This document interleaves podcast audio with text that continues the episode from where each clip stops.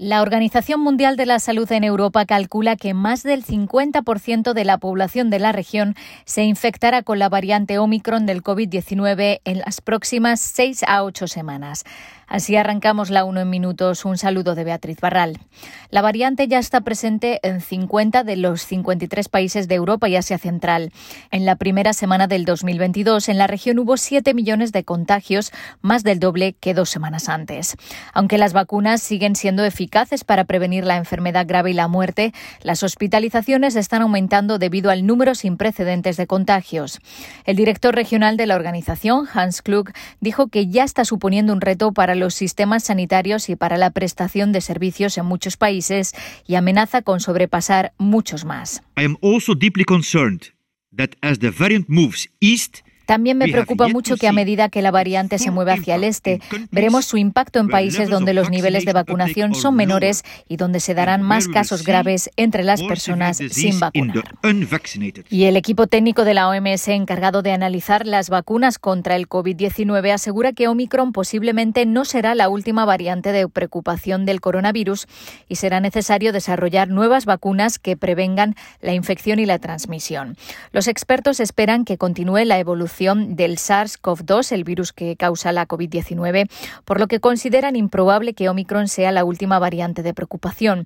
Frente a esta última, que se está convirtiendo en la dominante en el mundo, el perfil de las mutaciones y los datos preliminares indican que la eficacia de las vacunas contra la enfermedad sintomática se reducirá, pero es más probable que se mantenga la protección contra la enfermedad grave.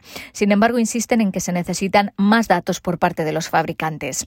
Los expertos consideran que la prioridad inmediata debe ser acelerar la vacunación de las personas que todavía no han recibido ninguna dosis. A medio plazo será necesario desarrollar vacunas que sean más eficaces contra la infección, reduciendo así la transmisión en la comunidad y la necesidad de medidas sanitarias y sociales. Según los especialistas, para ello hay varias opciones, como vacunas específicas contra una o varias variantes o una vacuna integral contra el coronavirus que consideran una opción más sostenible a largo plazo que sería efectivamente a prueba de variantes. El Banco Mundial espera que el crecimiento de la economía se desacelere notablemente del 5,5 en 2021 al 4,1 en 2022 y al 3,2 en 2023. Tras el fuerte repunte registrado en 2021, la economía mundial está entrando en una pronunciada desaceleración en medio de las nuevas amenazas derivadas de las variantes del COVID-19 y el aumento de la inflación, la deuda y la desigualdad de ingresos, lo que podría poner en peligro la recuperación de las economías emergentes y en desarrollo, según la edición más reciente del informe Perspectivas Económicas Mundiales. La rápida propagación de la variante Omicron indica que probablemente la pandemia continuará afectando la actividad económica en el corto plazo. Además, la marcada desaceleración de las principales economías, como Estados Unidos y China, pesará sobre la demanda externa en las economías emergentes. En Latinoamérica se prevé que el crecimiento regional disminuirá del 6,7% en 2021 hasta el 2,6% en 2022 y el 2,7% en 2023. A medida que se endurezca la política fiscal y monetaria, la demora en las mejoras en las condiciones del mercado laboral continúen y las condiciones externas se vuelvan menos favorables. Y la ONU ha solicitado el monto récord de 5.000 millones de dólares para evitar una catástrofe en Afganistán. El recrudecimiento del conflicto, unido a la peor sequía en 20 años, han hecho que 24,4 millones de afganos, más de la mitad de la población, necesite ayuda humanitaria.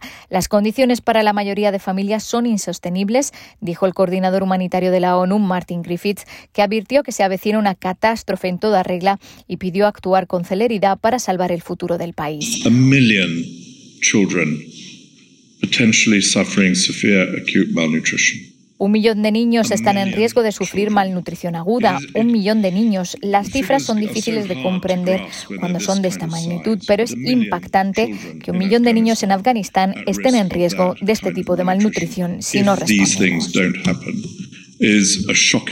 Dentro del plan de ayuda, la Agencia para los Refugiados, ACNUR, pide a los países donantes 623 millones de dólares para auxiliar a los 5,7 millones de afganos desplazados en los países vecinos.